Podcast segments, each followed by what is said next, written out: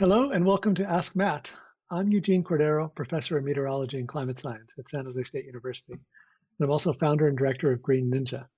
I'm here with Matt d'Alessio, geology professor from Cal State Northridge, national NGSS expert, and one of the chief authors of the 2016 California Science Framework. The format of this podcast is that I ask Matt questions about science, science education, and the next generation science standards, and we'll all learn something more about science education and how to make this transition to NGSS easier and more rewarding for everyone. If you have any of your own questions, just send them to info at greenninja.org and I'll share them with Matt in a future episode.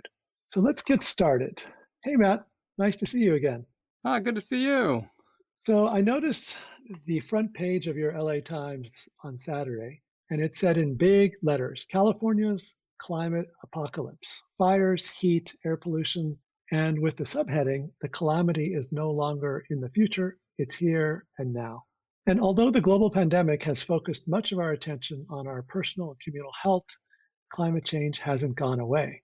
And this last few weeks have reminded everyone that with continued emissions of greenhouse gases, our world will continue to see more disasters that affect our lives. In today's podcast, we'll share thoughts about the science of climate change, and then we'll turn our attention to how to use this topic in our classroom.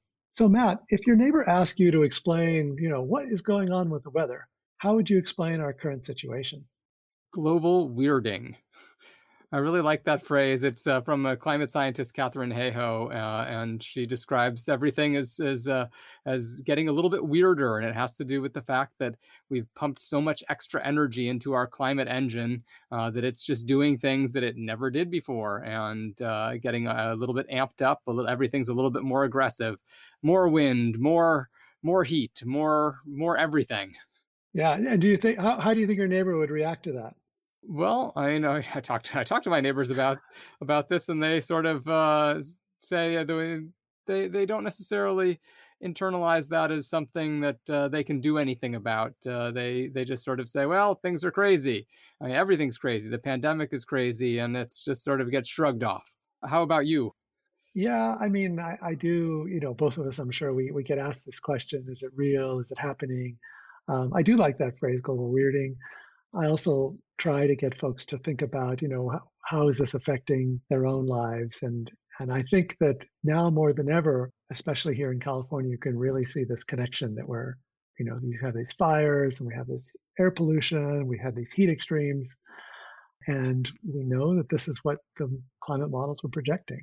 So you know, I, I think it is a it is something that as scientists and science educators, I think that personally I feel like, oh, it's it's great if we get the opportunity to share some of this with friends and neighbors.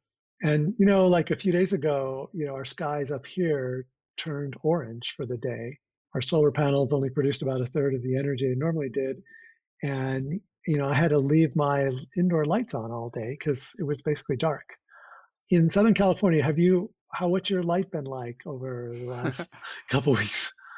Well, I saw all the crazy pictures from the Bay Area and was just sort of just shocked at how things looked there because it's uh, definitely got a little bit darker here. And I know that on the weekend morning, everybody in our house woke up an hour later than they usually do, and we sort of looked around, it's like, what happened there?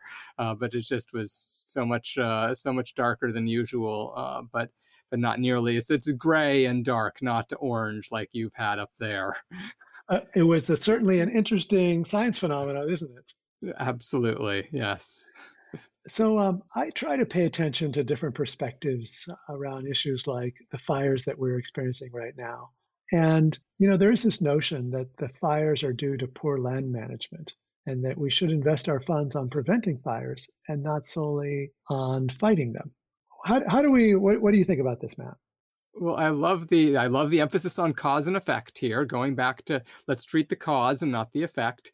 And there may be some some truth to that. I'm not really a forestry expert. I've certainly read some things and seen that maybe there's some impact on forestry or, or forestry practices. But uh, you know again let's think about cause and effect and let's go one cause ba- further back uh, in the chain and look at what's really getting at this uh, and and what's the cheapest way to get things is usually it's go back as far back in the chain as you can of that cause and effect. Don't treat the symptom, don't treat the sort of short term cause, treat the long term cause and treat it right. and that's where you're going to be saving money. So it, yeah, I, I imagine that more money on forestry would help. I imagine that if we we thought through our forestry practices, maybe we could come up with some ways to minimize these crazy firestorms that we've been having. But when it comes down to it, these fires are are really buttressed by climate change, and uh, we should be going back, and that's what's going to save us money if we're worried about money. It's treating that cause, not the more more close cause of, of forestry. And thanks for reminding us about cause and effect, because I think that uh, many of our teachers listening are perhaps having some of these conversations with their students as well. And so that's a, a, great reminder. So, Matt, as a scientist, when did you start becoming concerned about climate change? And, and what was the evidence that seemed most compelling to you? Well, I, I, I'm I'm sort of late to the game by some standards and early by others. It wasn't really until I was in graduate school, and I actually ended up doing some job talks. And one of the things they do when you then get you interview for an academic job is they often ask you to do a teaching demo. And I was thinking, what could I do that would be a really great demo that really showed that I saw the impact of our science that really got students thinking about looking at data and asking questions and and so i put together essentially a, a bunch of overhead transparencies with uh, data showing temperature graphs and co2 for different hemispheres and and basically trying to get students to look at this and i started looking at myself and saying oh my goodness this is a really compelling story. Uh, there's something here and and that really moved me forward personally uh, on things. How about you? You're you're obviously a a, a meteorologist slash climate scientist. So what where is your story? Yeah, my story started uh, in ozone depletion. In that that was the mm-hmm. topic that the atmospheric scientists were studying. Let's say in the 90s, 80s, and 90s. And so I had a, a postdoc at NASA Goddard and, and with a large group of scientists studying the ozone layer. But we kind of solved that problem. We, we understood the human connection and that policy moved fairly swiftly uh, and followed the science and said, oh, we should do something about this. And, and there was the Montreal Protocol and further amendments that phased out ozone depleting chemicals. So I was in Australia, still in the ozone group, and a lot of us were like, "Oh, what's next?" And, and climate climate change was was really starting. Um, we're starting to see records of temperature and, and greenhouse gases and and so I also, for me, I think the piece of evidence that really struck me was something called radiative forcing, which is kind of like an energy bookkeeping exercise, where you try to keep track of all the energy that's coming in from the sun and seeing what what happens to it, um, and pretty nicely illustrates the human contribution compared to the contribution from natural things like volcanoes and like the sun. As you can see really strongly that greenhouse gases are warming and that even though there's some aerosols that are cooling that the warming is much stronger. So and i and some of my colleagues as well you know those were the lines of evidence that over time over a decade or so convinced all, all of our colleagues that that this is mm-hmm. happening this is important. So as a as an educator matt when you train teachers about the science of climate change you know where where do we start with this it's a good question, right? It's it's a very good question. I'm I'm sort of trying to think, uh, you know, how do we dig into such a big problem? And and even though I've been trying to think about it for a while, it's uh, is it's it's a challenging one to really think about. But uh, you know, the way that the way that the NGSS starts at it is is really thinking about first in general establishing that at the elementary level that we we make human impacts humans have an impact on the world around us um, and then the next level up is we take a look at some of the specific things that we know about the ways that humans affect the atmosphere and how much we affect it. And you know, we we try and really give a sense of the scale of this. You know, uh, you can help me out here with my numbers, but you know, we've there's a there's a certain amount of carbon dioxide in the atmosphere, and we've punched in how many tons do we put in a year? It's uh it's uh, it's a lot. a lot, yeah so you know we started at 280 parts per million and we're we're over 400 today. Yeah so i mean we're we're getting dangerously close to literally doubling the amount that has has uh, has been around in the atmosphere normally uh, and that's a you know a the atmosphere covers the entire earth so there's a lot of stuff that we're that we're belching out into there. And so once you start thinking about that scale and then the physics of what greenhouse gases do and we talk about the energy balance just like you were talking about about radiative radiative forcing and energy coming in and energy going out and looking at some of the very simplest ways of looking at that just okay there's some light that reflects off and we we do that energy balance. And then we start seeing what happens when you add that extra blanket of CO2 on there and that all works and then you check and see is that is that what's actually happening on earth? And we start looking at the correlation between CO2 and temperature. And so we start, start to start building this up from multiple directions of the what did the data show, what are the physics that we know about, and putting those two things together, and we can slowly start getting into the really really rich things that we start to get to by high school with feedback mechanisms and all sorts of crazy stuff that's going on there. Well, you nicely described. Um, I've been involved in some professional trainings of teachers around climate change, and you did a nice job, Matt, of outlining some of the topics that we covered. And yet, even in a one week summer program on climate science, where we're you know doing some of the content, but then also talking about you know what does this look like in the classroom, it is a big subject. And so I'm wondering, you know, what did NGSS do with climate change, and how is it similar or different from previous standards?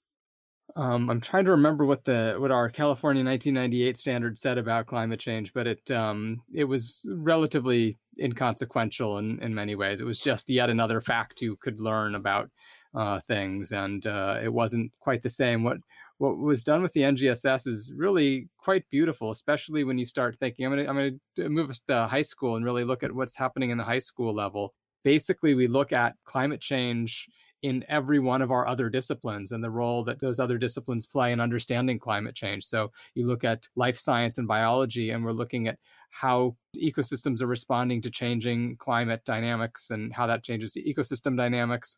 We look at how that drives evolution and adaptation and how climate change over in the past has has done things and fossil evidence. So very all sorts of very rich pieces of information that we can get from the life science side of things. In the physical science side of things, with physics in particular, uh, we really focus on the solutions side. There's so many options that you have for looking at uh, you know, both how a solar cell works and how how we can get energy from solar cells, hydroelectric power, and uh, and wind power, and how, how does how does that energy conversion work?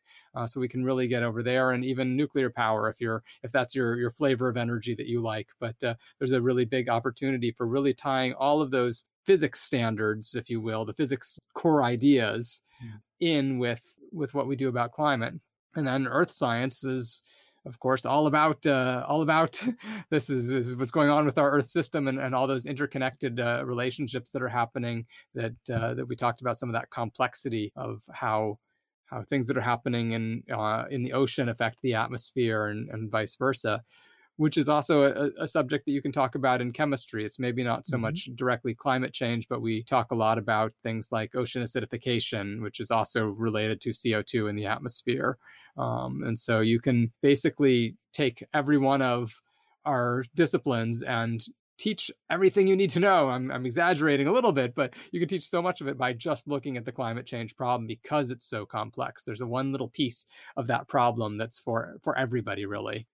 Yeah, this um, in December we we did a, a workshop with a private school here in San Jose area. That's they had some climate change champion teachers, and they wanted us to help their high school uh, shift that exactly what you just said like you know all these core subjects and physics and chemistry and um, life science um, how do we integrate climate change into that so we spent a day doing that and then there were all these plans and then the hmm. pandemic hit and uh, you know the, uh, it was tough but um, but we're hoping to continue that that and i think that's a nice way for us to think about you know that's like providing a educational experience for students with a real strong context can we talk about how we prepared students for that? And i was looking at the middle school standards and there's one in particular that's directly related to climate change. I think it's ess 3-5 that says ask questions to clarify evidence of the factors that have caused the rise in global temperature over the past century.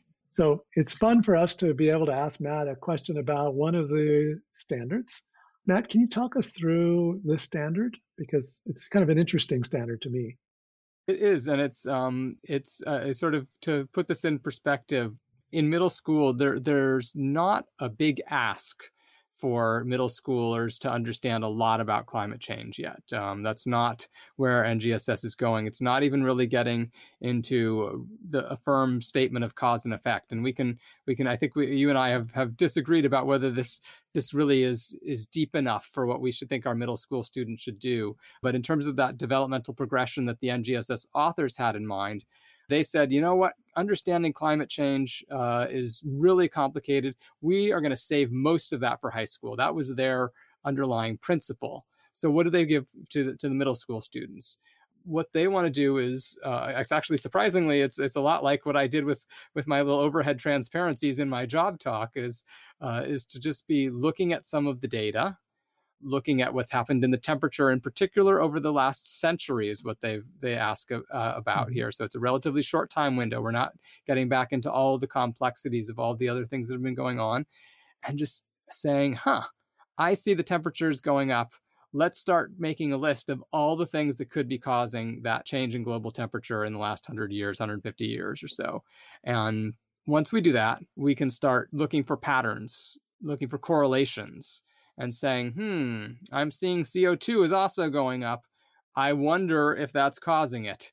Uh, what would I need to look at to really be more confident in that? And so we're trying to build a little bit of their question asking. But to be honest, uh, this is this particular standard's a little bit. Uh, it it sounds like asking questions is the performance expectation, but I don't feel like they've written it very well to actually get at asking those questions. That's not actually what they're I don't feel like they're assessing that very well or, or setting it up to be assessed very well. Um, they really do want us just to be. It really is looking at data and patterns and um, and noticing correlations and things like that. That I think they're really doing a better job of setting it up based upon the, the structure that they've got.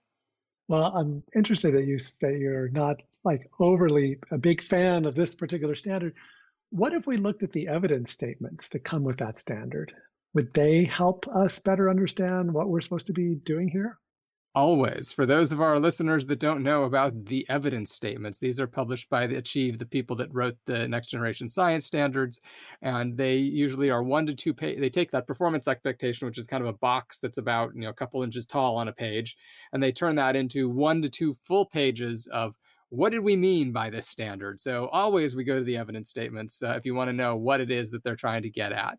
Uh, and so if you if you look at this, you can you can I tell people just Google MS-ESS 3-5 evidence statements, and you'll get this probably as your number one hit here. And for each one of these, because this is a question asking practice, they're they're going to focus us in on some things related to asking questions, which is one, basing your question in a certain phenomenon, and then trying to tie that phenomenon to um, sort of basic underlying ideas in science. So that's how they've divided this one up here. The first is uh, students examine a given claim and the given supporting evidence as a basis for formulating questions. Students ask questions that would identify and clarify evidence, including, okay, so that was all a bunch of complexity, but basically the idea is this is what I was saying is if you're looking at a data set about temperature and some other factor, you're saying, is this the thing that's causing it? Uh, so they give the example here maybe uh, you're looking at uh, volcanic activity. Is it possible that volcanoes are causing what we're seeing here? And so you look at a graph showing how many volcanoes have erupted, how big the eruptions have been, and then the temperature increases, and say, hmm, those two graphs don't look anything like each other. That's probably not a good match. And mm-hmm. so that's some of what they're trying to get you at doing at here. They give information here about glaciers and Arctic ice, plant and animals, uh, seasonal movements, and life cycle activities. Things like my favorite thing is cherry blossoms, and looking at the timing of when cherry blossoms have have opened in Japan, for which they have very good records going back a thousand or so years. Uh, and looking at how that's changed with temperature and uh, whether that correlates it's really looking at these correlations here. And then the last one that they have there is about humans and human activity, and in particular, carbon dioxide and other greenhouse gases, and trying to match those up. Well, I, I always find it interesting to look at the evidence statements. I'll be honest with you, Matt, and I've probably said this before. Sometimes they scare me a little bit. Like, you know, I like the one sentence standard, like, oh, you know, we're going to try to ask, you know, good questions about or clarify evidence about factors that contribute to our rising global temperature. And then when we go into the nitty gritty of the evidence statement, you really do start to see what the authors are really looking for. But I agree that it's a good place to look to get some ideas of how you might put together some sequence of lessons to satisfy that standard. So, is this standard enough, Matt, in terms of students' understanding about climate change at, at this level in, in middle school? Well, uh, you know, like I said, to satisfy, you can satisfy the standard simply getting to the end and saying, hmm, I think maybe something's the cause. Whereas uh, we, at this point uh, in in time, maybe that was where we were in in science. Uh, I don't know how many years ago would that be? Forty years ago? Fifty years ago? mm-hmm. um, somewhere around in there. That's that's sort of where they left off with that. We kind of want our students to be uh, ready to act a little bit more and seeing a little bit more of the direct impacts that they have on things. And so, I'm not really sure that uh, that the NGSS authors have gotten us to that point quickly enough in the middle school standards. And I know that we've designed uh, a lot with NGSS, or sorry, with the Green Ninja curriculum to really leap ahead and start off with that clear connection between human activities and climate change pretty early on, such that we can start working on the whole middle school curriculum as let's think about solutions now and let's really focus on on that aspect. Yeah, and you know, certainly human impact is part of NGSS, not just related to climate, but you know, related to other areas. So I think you definitely see that with even within the middle school standards in, in other places. And then, you know, California, um, as you know well, Matt, has their own environmental principles and concepts. And how do you see those linking to the teaching of climate change? Well, they they really support, you know, the, first of all, those people that don't know them, the environmental principles and concepts are our state law that is kind of separate actually from the NGSS. They are a separate state mandate uh, from the legislature that all of us as educators need to really get people thinking about the interaction between humans and the environment, how humans depend upon the environment and how the de- environment changes as a result of what we do as humans. And so you, you can see sort of the precursors, the preamble to understanding climate change happening even in the early elementary levels. We start looking at people make pollution, people make waste. And that is really emphasizing those sorts of things about really the tracing. It's, it ties into the NGSS uh, cross cutting concept of tracing matter. But the environmental principles and concepts ask us to explicitly teach our students the matter that you have it doesn't ever go away. you can't get rid of it. Uh, and when you as give off some sort of waste, it goes somewhere into the environment and it has an impact on the environment. And we teach that from the very earliest stages in California because of these environmental principles and concepts. And so once you lay that foundation in literally in kindergarten where they're looking at blue blue recycling bins versus trash bins and and seeing okay my trash goes somewhere then you start thinking about my tailpipe goes somewhere by the time you get into you know later elementary school and and getting to what we were talking about in middle school uh, is that really seeing that connection of there's no there's no uh, there's no getting rid of stuff and that when we as humans give off things they go somewhere. Yeah that's a that's a good energy and matter cross-cutting concept that uh, about where stuff goes. And you know today we are in this situation where our weather and, and air quality are so poor. And I have heard teachers tell me that sometimes their students, you know, start to worry or, or get feel very, you know, uncomfortable or afraid about when they start to learn about the role that humans are having on our climate and on our environment. So could this be too early to introduce this with students or are they kind of already like they're already experiencing this? And so how do we like is there when you think about this, Matt, how do we uh, approach this in a way that students can kind of deal with? Yeah, well, I would I would start off with the assumption that there is an age that is too early for us to really get into all of the possible impacts of things, and so we have to figure out when do we start when do we start introducing this and probably that middle school transition is a, is a time when we're starting to be able to deal with bigger picture issues, bigger things.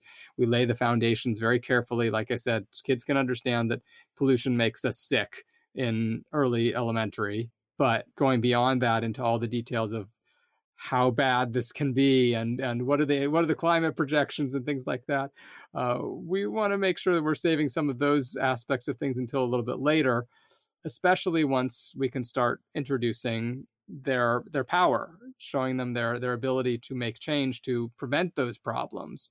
Um, I think that's the time when they're starting to be capable of understanding the solutions that we can also really be a little bit more detailed and rich about the nature of the problems.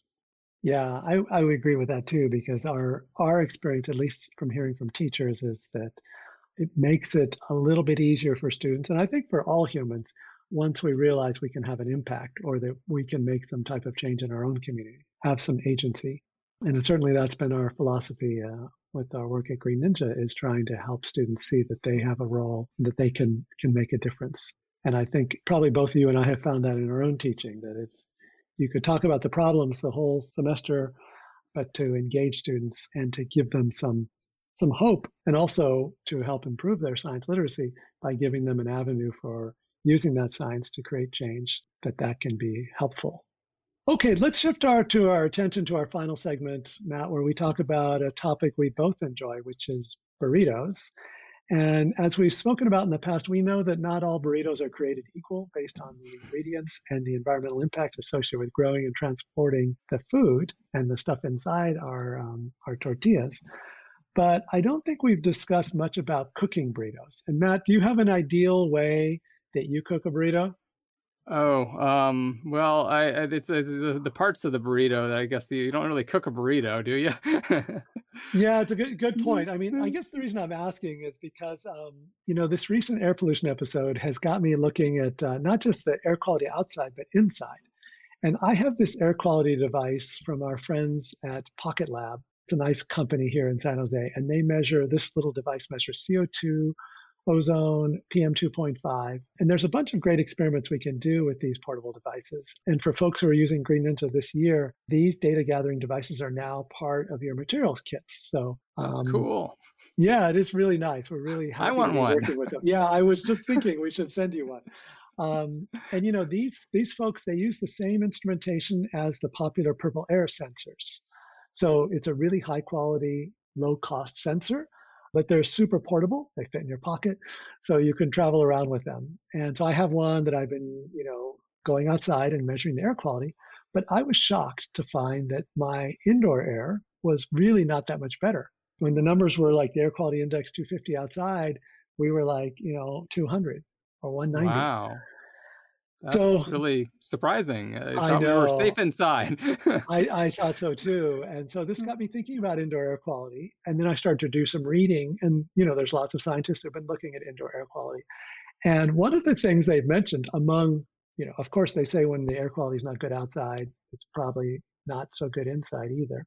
But they also talk about cooking. And uh, so that kind of leads us full circle to, you know, what should we think about when cooking burritos at home? And yeah, that would be the ingredients. Are you, yeah. you know, I guess, uh, I guess, Matt, is it safe to say you're not deep frying your burritos at home regularly, like making chimichangas or something? No, not usually. But I mean, certainly gl- globally, I don't know if people have heard all about the impacts of, of cook stove technology and how really uh, so many people uh, have their lives shortened because they're cooking with stoves that are inside their homes without real good chimneys and the, the smoke is terrible and it's a huge problem in developing countries and, and there have been some amazing transformative things that have happened when you start introducing solar power for lighting uh, that reduces a lot of a lot of air pollution at certain times and then also more advanced cooking technology. So admittedly any of the options that we have in our in our kitchens here in california are way better than the global options that we have available to us that billions of people are facing uh, and their indoor air pollution problems. But with that said, I've definitely been working. I haven't yet done this, but I, am looking at uh, these induction stoves, which are an electric stove uh, as part of an electrification thing. And